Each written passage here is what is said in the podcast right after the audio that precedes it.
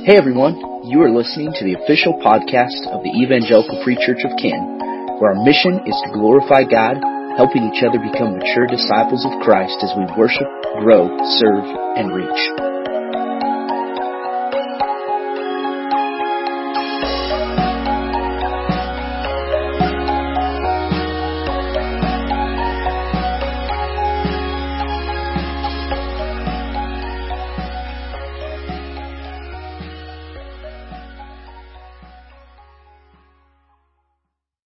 All right. Well, good morning, church. Um, for those of you that don't know me, my name is Chris Piper, and I don't think I've been more excited in my life to be up here this morning to proclaim the good news of Jesus Christ.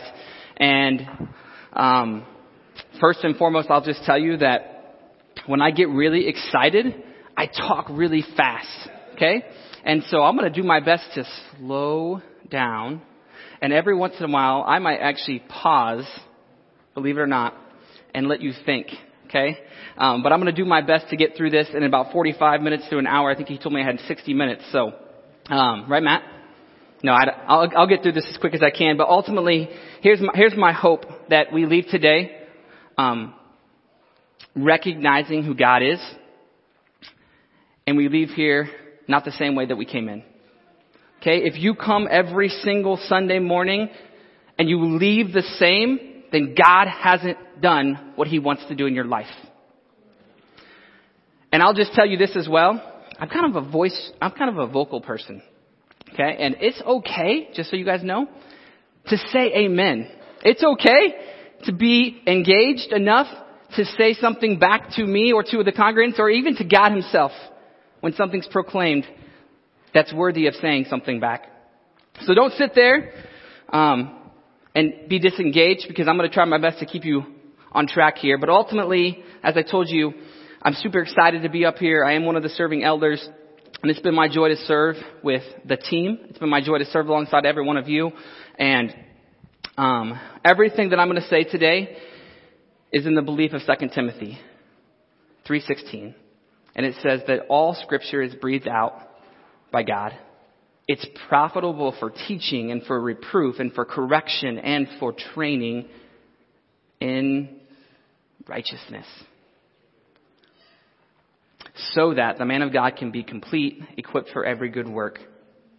So, I had the privilege of speaking on the final tolerable sin message. And as we've all said already, there are no sins that are tolerable. But it's the one that I feel ultimately roots back. As we were reading through the passages and praying, only thing that I could think about was all of these sins root back to one major point, and it's selfishness. And I'm going to be honest right now and tell you, you are selfish. Okay? I don't know if you heard me. You are selfish. Look to your neighbor and tell him you're selfish. Hey, I, I'm getting there. Pause. I appreciate the feedback already though. Look to your neighbor and tell him you are selfish. Now, tell yourself, because it's really easy to see the sin in our neighbors. Jesus preaches on that really clearly. Look to your, yourself and say, I am selfish. I don't know if you feel the weight of that this morning. But I feel the weight of that every single day when I wake up and I have to choose whether I'm going to serve God or I'm going to choose to serve myself. And the memory verse for this week comes directly from our passage that we're going to be reading in just a few moments. And it's on the screen. And we've probably read this multiple times in our life. But the question is, are you living it? Blessings don't come from reading the Word of God, but by doing what it says. How are you doing with that, church? Are you doing what the Word of God proclaims, or are we simply just reading it, or maybe not reading it at all? You have to do what it says for the blessings to come. Now, I'm not up here to preach a prosperity gospel. That's not what I'm talking about. I'm talking about so that we can be righteous, glorifying God in everything that we do. But it says to do nothing. Raise your voices. What does it say to do? That wasn't good enough to do nothing from selfish ambition or conceit, but in humility count others more significant than yourself. I mean, look around you, church. Maybe it's the same pew. Maybe it's the same chair. If you look next to your left or right, that's the people that God's called you to serve today. Look around the church and you might see some unfamiliar faces and the question is, you're called to serve those people. Do nothing from selfish ambition or conceit, but in humility count others more significant than yourself. So you may be thinking, wow, Chris, this is really encouraging so far. You've really uh, brought up the, the uh, positivity in the room. There's hope that's coming. Amen. There's hope that's coming, and it's coming in the message, but it's also coming one day when Jesus comes back. But there's, there's work to do. In our life, there's work to do in the life of the church, little c, capital C. And so selfishness is put this way. It's defined this way, and no better way to explain it than to simply just read it. It's the condition of putting one's own interests before those of others.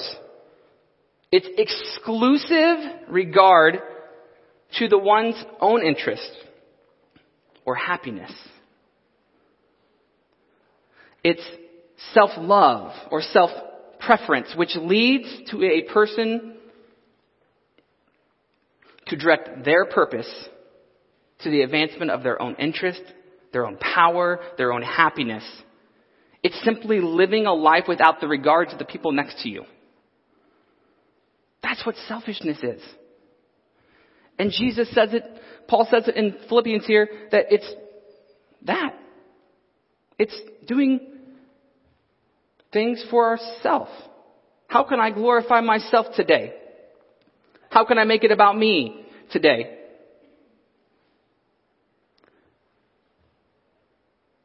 As I was studying this week and really trying to think through, and I say this week, it's really been about seven weeks I've been preparing for this. So I've had a lot of time to process and think and change and, and really decide what is it that the Lord wants to proclaim today. It's not me up here telling you what you should do. I believe it's God telling you what you're supposed to do. But ultimately, this is what I came across in one of my studies. Pride and selfishness always go together, church.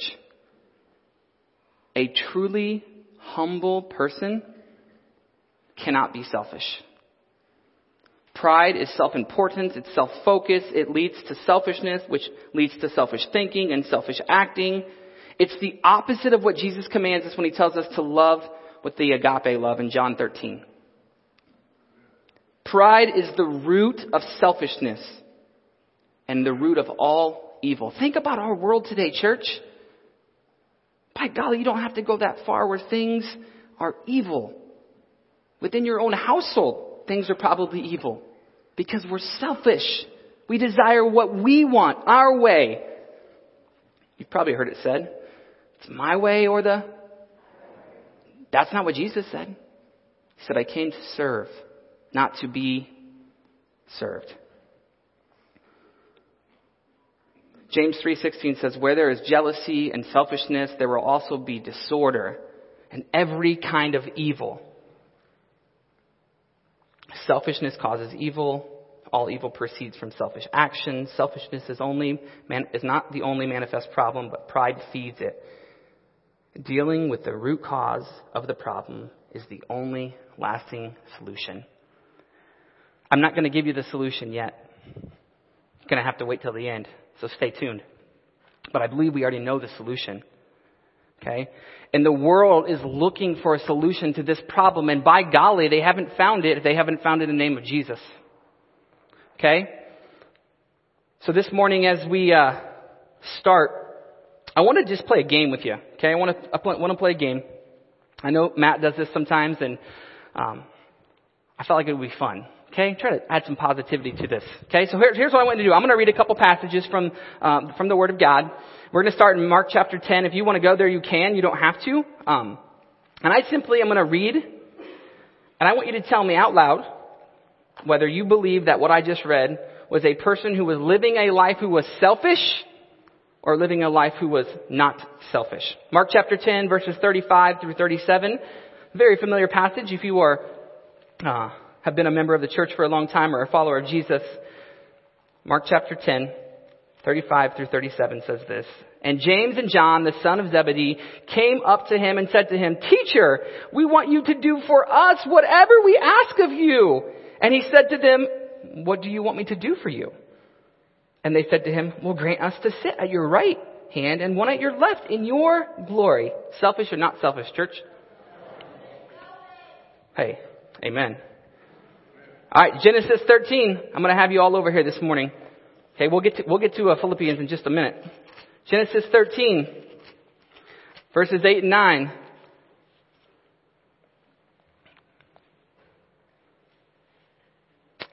Then Abram said to Lot, Let there be no strife between you and me, and between your herdsmen and my herdsmen, for we are kinsmen. Is not the whole land before you? Separate yourself from me. If you take the left hand, then I will go to the right. Or if you take the right hand, then I will go to the left. Selfish or not selfish? You guys know what selfishness is, huh? I'm proud of you. All right. Luke 10. Luke 10.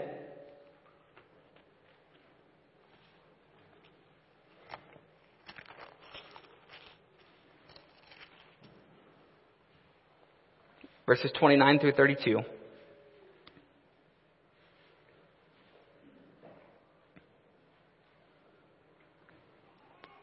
The parable of the Good Samaritan. But he, desiring to justify himself, said to Jesus, And who is my neighbor? And Jesus replied, A man was going down from Jerusalem to Jericho, and he fell among robbers who stripped him and beat him and departed, leaving him half dead. Now by chance a priest was going down that road, and when he saw him, he passed by on the other side. Selfish or not selfish? Selfish. I have one more to read, and it's from the book of Genesis. And ultimately, this has been a passage for me to live by. One of the things that I continually pray, not on purpose, but it's just become part of my time of prayer, is that God is good. That God is good in every situation. And we see here Joseph's response to his brothers. When Joseph's brothers saw that their father was dead, they said, It may be that Joseph will hate us and pay us back for the evil that we did to him. So they sent a message to Joseph saying, Your father gave this command before he died. Say to Joseph, Please forgive the transgressions of your brothers and their sin, because they did evil to you. And now, please forgive the transgression of the servants of the God of the God of your father. Joseph wept when they spoke to him. His brothers also came and fell down before him and said, Behold, we are your servants. But Joseph said to them, Do not fear, for am I in the place of God? As for you, you meant evil against me, but God meant it for good, to bring it about that many people should be kept alive as they are today. So do not fear. I will provide for you and your little ones. Thus he comforted them and spoke kindly to them. Selfish or not selfish, church? Not selfish. So, within the context of the Bible, we even have examples of men and women who lived a life for themselves and ultimately who lived a life for others. So let's get to you now and to me. Thanks, Mr. Caden. Signs that you or I may be a selfish person. Are you easily angered? Any small thing that happens outside of what you wanted, you become easily angered? Maybe it's that you only have a few, or maybe very little or none when it comes to intimate friendships and relationships. People that you can go to right now and he will share with you the truth of God's Word. Or maybe it's just that you flat out ignore the rights of people around you.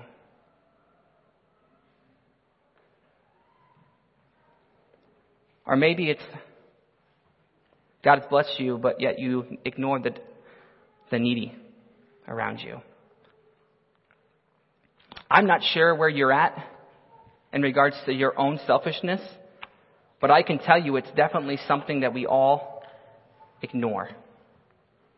And God's called us to something beyond that. As I have journeyed this Christian life since I was about 22, I made a decision for Jesus, and I'll share more about that at the very end. But, you know, the hardest thing for me in my life has been to figure out what it means to be a selfless person. A person who stops thinking about me and focuses on others. The world doesn't tell you to do that. But Jesus proclaims that we are called to look after the needs of others. So in honor of God's word today, what I'm going to have you do is we're going to stand and read the passage together. Um, if, if you have a Pew Bible in front of you, it's on page 1165. And if you have your own Bible, I don't know where it's at. Philippians chapter 2, verses, we're going to start in verse 1. Let's stand together as we read God's word. It'll be on the screen as well for you.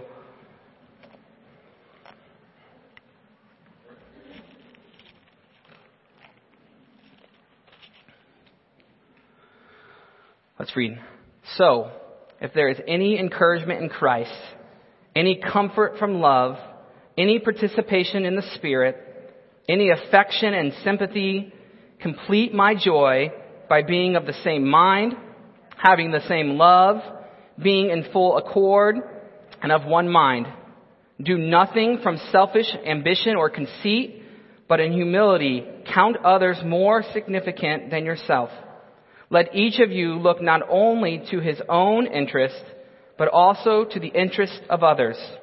Have this mind among yourself, which is yours in Christ Jesus, who, though he was in the form of God, did not count equality with God a thing to be grasped, but emptied himself by taking the form of a servant, being born in the likeness of men, and being found in the human form, he humbled himself by becoming obedient to the point of death, even death on a cross.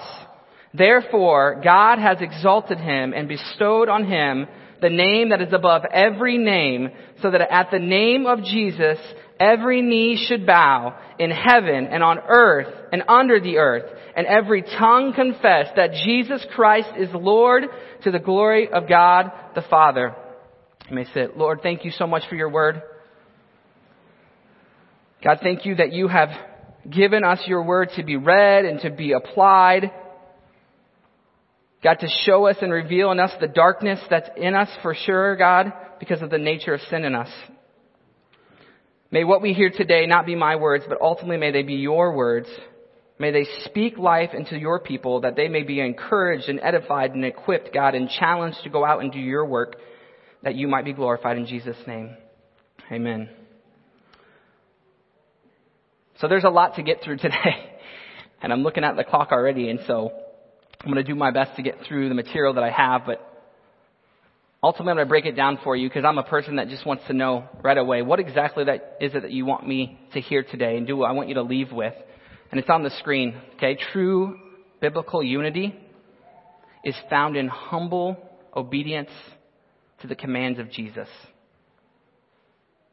If you're a follower of Christ, this is the main idea for you today.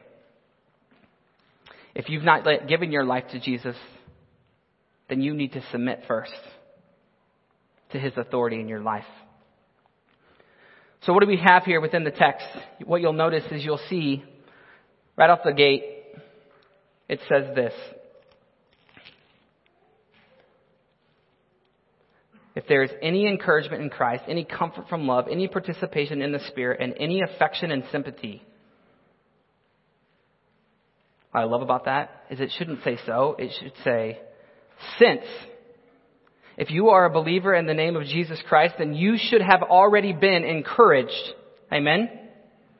You should have already been comforted from His love or from the love of His people. Amen? Any participation in the Spirit, meaning that the power of the Holy Spirit that indwells us, that helps us and drives us to do the right thing versus doing the wrong thing, that should have already happened for you or should be happening on an ongoing basis because no one's perfect. We're here being progressively changed from old me to new me. Changed from who I am today to who Jesus wants me to be when I see Him and meet Him face to face. Paul continues to say, any encouragement in Christ, any comfort, any participation, any affection and sympathy. Can any of you testify to affection and sympathy that's been given to you in the name of Jesus? By golly, I hope so, church. These are rhetorical. These are already answered for anybody who's in Christ with an emphatic yes. These are happening. So what does he say to do then? Three points. The first one, very simple, and I, don't, I didn't give you a, um, I didn't give you a breakdown of my, my slides today, so I apologize, but point one is very simple. Jesus is our example for biblical unity. Okay? Paul says, I need you to complete my joy, Philippians. How are you going to do that? By being of the same mind and of the same love, being in full accord and of one mind. You keep hearing this theme of single mindedness, focusing on the same things, keeping the most important things the most important things. So, what exactly is biblical unity? Well, we can look to the triune God who defines that for us.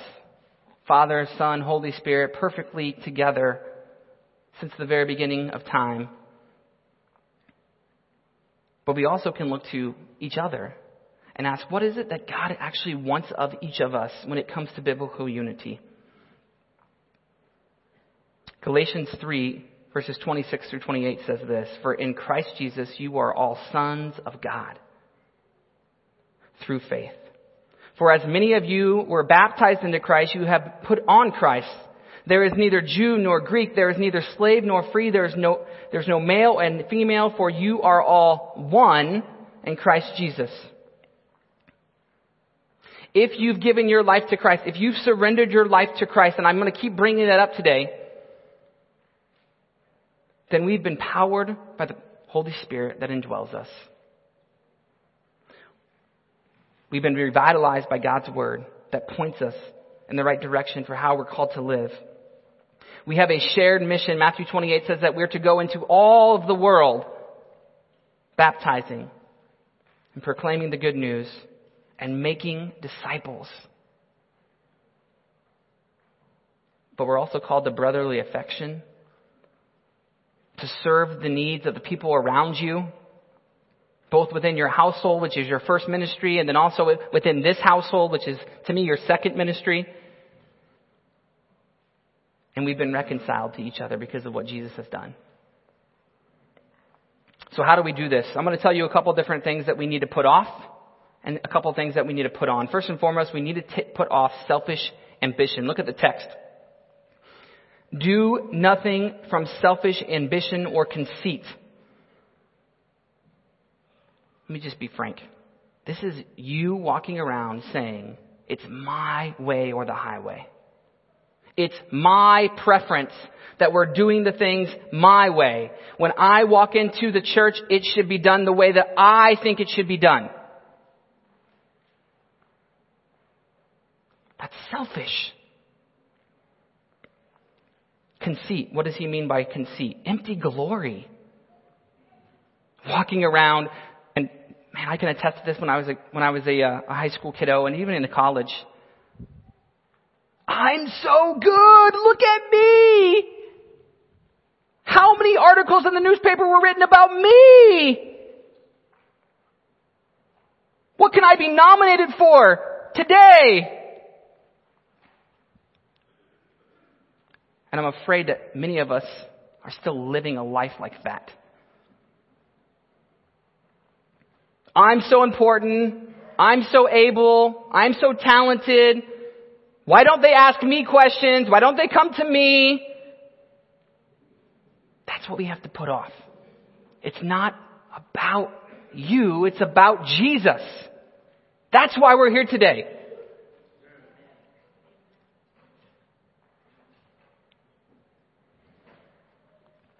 Selfish sin is subtle and it pulls us away from biblical unity. It fuels grudges and anger and bitterness, sadness, loneliness, hatred, and so much more. And ultimately, it keeps us from reflecting Jesus to the people outside of these walls. We have to be unified because ultimately that's what Christ has called us to do, that He might be glorified. When people walk into the church, they should see a body of believers who are unified. Not because we look the same or act the same, but because we have one God who is in heaven. His name's Jesus Christ. That's what unifies us, church. So we need to put off being selfish, put off being conceited. We need to put on a lowliness of mind. Go back to the text. Do nothing from selfish ambition or conceit, but in humility count others more significant than yourselves.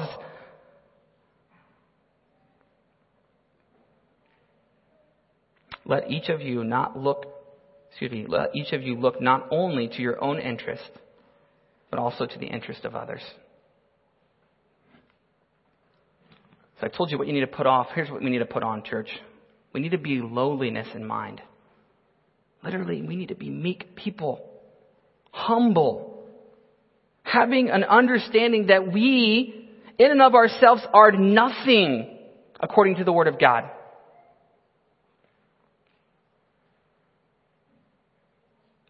Do you realize that?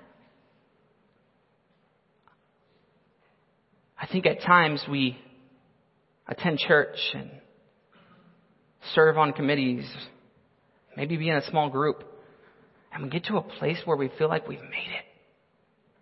This is where God wants me. And I think that God calls you to do those things, but you've not made it yet. Recognize that you're still sinful and you still need a Savior today. He also says that we need to put on to esteem others more than ourselves. What's that actually mean? We have to look around you. Get outside of yourselves for just a moment and see the needs of the people around you. Church, I was not very good at this either. I don't proclaim this to you because I'm perfect at this. I proclaim this because this is what Jesus tells us we need to do. If we want to look like Jesus, then we need to start acting like Jesus. Looking for the needs of people in the church. Do you know the needs of the people in the church right now? Maybe the, maybe the people in your pew, you might not even know that. If it's your spouse or your child or your close friend, you should know the needs that they have. Well, Chris, how, how am I going to know their needs? Then you ask them. You communicate. You pray for. You ask for the eyes of Christ and the ears of Christ and a heart that says, I have a desire to serve you. That's how you find out their needs. But what about the people in the church? There's so many of us. Look around there. I don't know everybody. Build a relationship with someone that you don't know. God has not called us to comfort. He is the God of all comfort, but He's not called us to always be comfortable.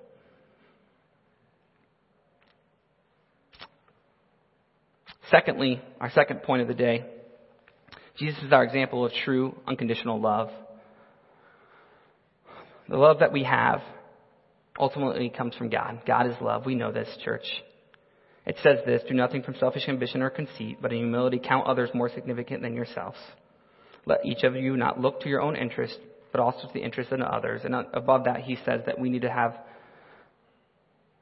if there's encouragement from his, from Christ, any comfort from his love, we need to have the same mind and having the same love. Paul's not speaking of his own love. He's speaking of the love that comes from Christ.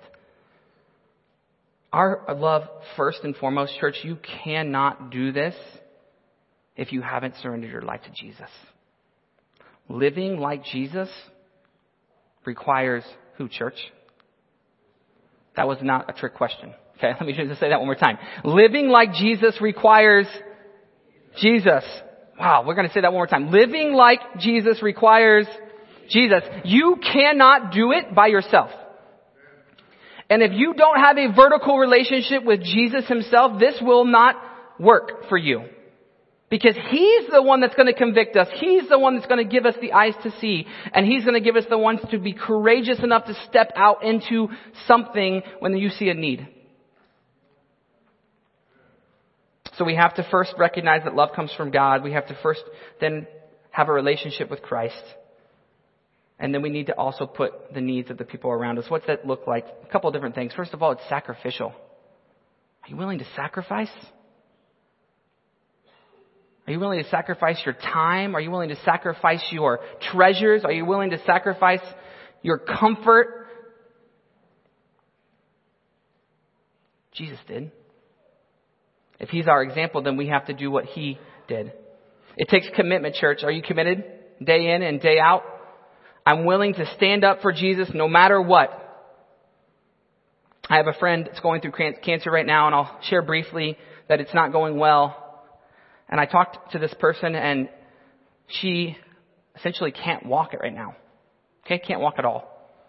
And she said, my husband every day, he takes care of me. He dresses me.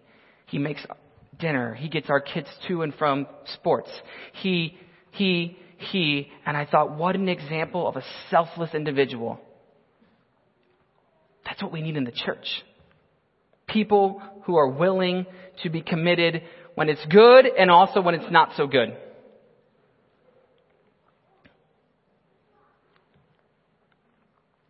All right, lastly, I've shared with you two points so far. Jesus is our example for unity, biblical unity. He's our example for biblical love. And lastly, he's our example of true humility. Look, look back at the text. Have this mind among yourself, which is yours in Christ Jesus, who, though he was in the form of God, did not count equality with God a thing to be grasped, but emptied himself by taking the form of a servant, being born in the likeness of men, and being found in human form. He humbled himself. He humbled himself.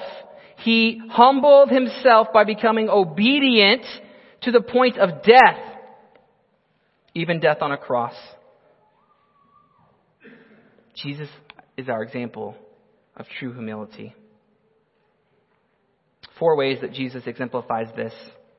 And there's a lot here to chew on, and I'm not going to delve into a lot of it when it comes to the- theological. But I want you to think about Jesus within the text. It says this, that he thinks of others, not himself. In verses 5 and 6, he proclaims that. He serves others. So not only is he thinking about them like, wow, I, I really see that need over there. That's an awesome thing that they have there and then walks away. He sees it and acts. That's being obedient.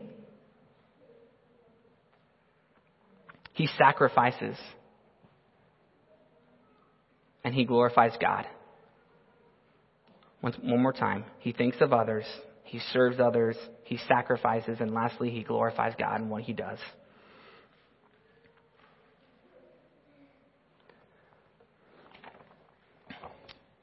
I want you to think about this.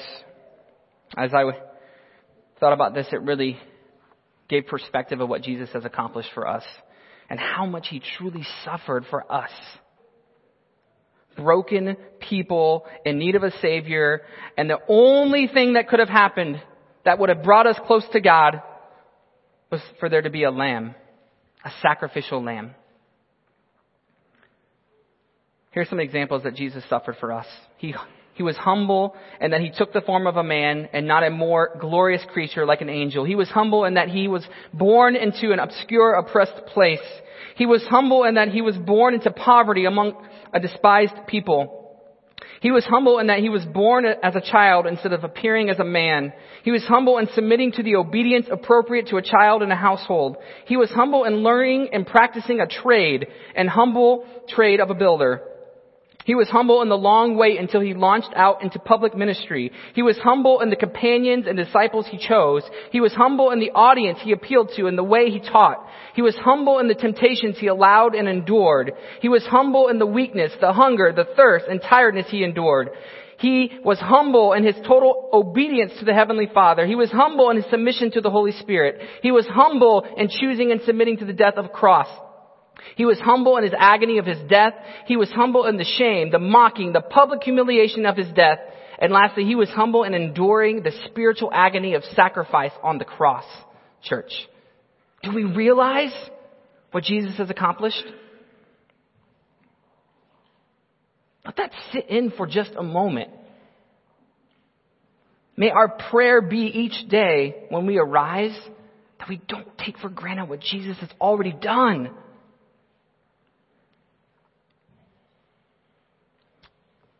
As I said earlier,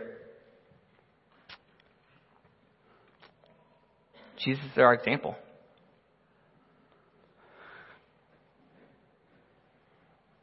There's the target, church. How are you doing? How are you doing at living a life in separation of the world and for the name of Jesus? I know I'm not doing well. I have three points for you, and I really tried to make these practical. And I know I went through a lot of material really quickly, but I want you to realize that if you simply just hear the words I speak and leave here unchanged, you're not being obedient to God. You have to begin putting steps into your life that are practical applications so that Jesus will be glorified. So step number one, what can I do to start living a life of humility? Step one, look to serve the needs around you. And start in your home. That is your number one ministry. Husbands, love your wives. Communicate with her. Date her. And you do all the planning. Don't wait for her to say, we're going on a date tonight. Wrong. You do your job, which is to serve your wife. And if you have children, which I do, it's hard. Kids are hard because they're selfish. Right? I mean, we come right back full circle, guys. But it's our job to point our children to Jesus. Not Pastor Drew's job. We have to do the work. That means you have to be intentional.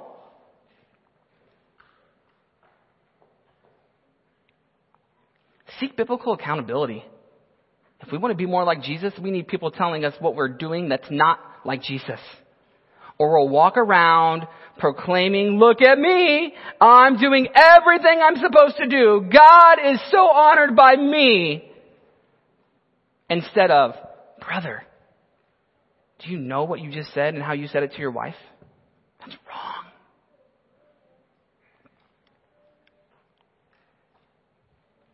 Or, dude, you've got to put up boundaries in your life or that pornography is going to hurt you. Do you have somebody in your life to say those things to you? We need to find biblical accountability.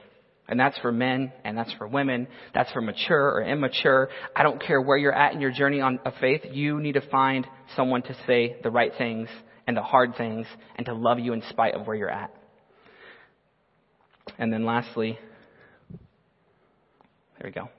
We need to seek to establish biblical relationships. And really, if you're a person that's here today and you're like, hey, I, I haven't even really surrendered my life to Christ yet, that last one may not be for you.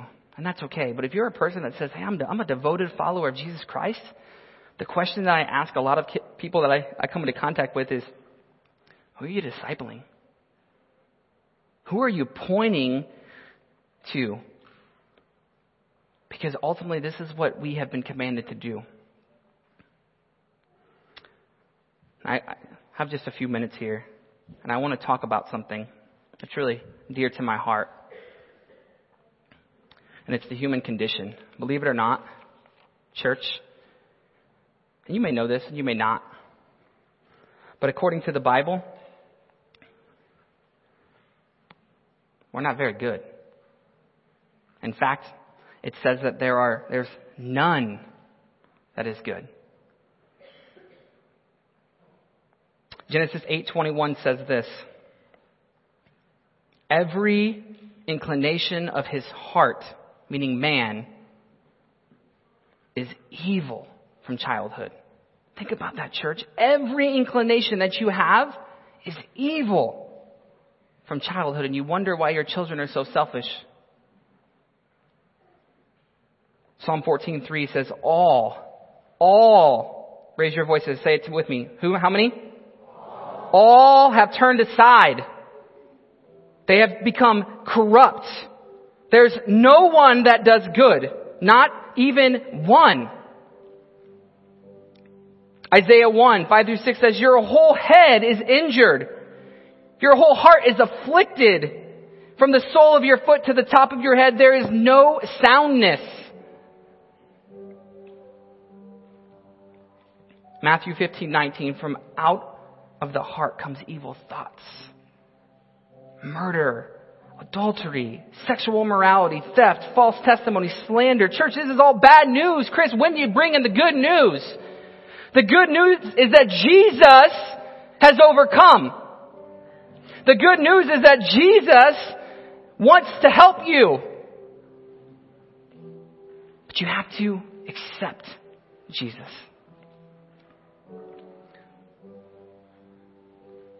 The first step to being truly humble is a recognition that you in and of yourself can do nothing but in Christ. In Christ, I'm a new believer. I have a new life. I'm a new creation. The question is, do you know Him? Have you surrendered your life yet to Jesus? I'm not talking about coming to church. That's awesome. I applaud you for being here. But until you give your life to Jesus, nothing else matters. I was a person who was, I was broken in need of a Savior and I didn't even know it. Addicted to myself, addicted to pornography, addicted to drugs, living a life for myself. And Jesus opened my eyes one day and I don't even know what happened. I know that I, I stopped doing drugs and something happened and occurred, but Jesus changed me and transformed me and made me new today.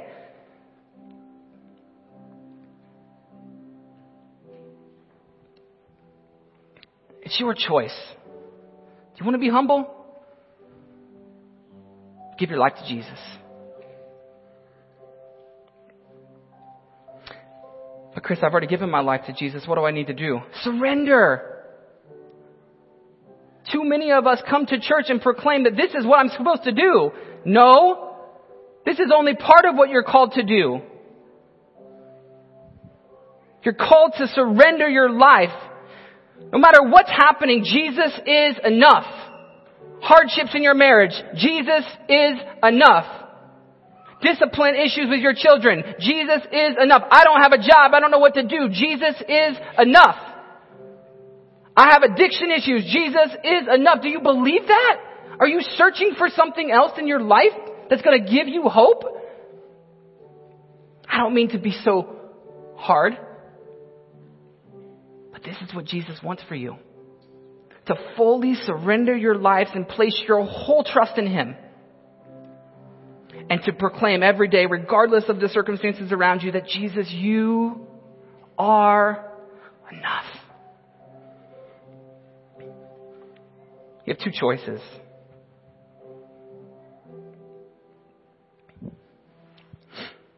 Will you live for yourself? Or are you going to live for Jesus?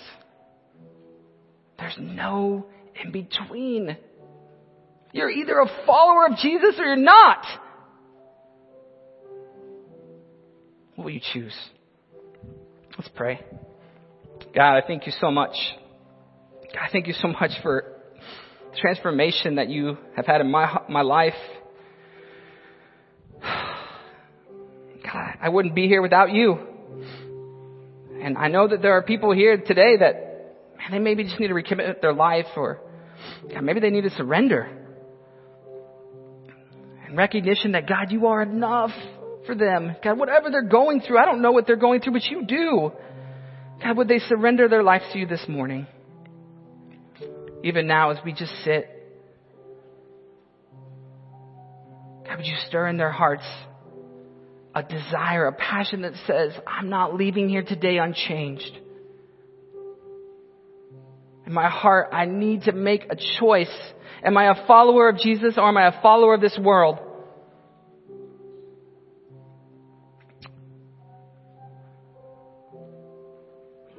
God, you love us.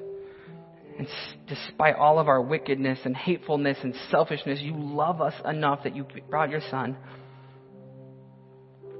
And he died on the cross for our sins. May we know that this morning. Would that encourage us to be selfless around those around us, that you might be glorified in Jesus' name. Amen.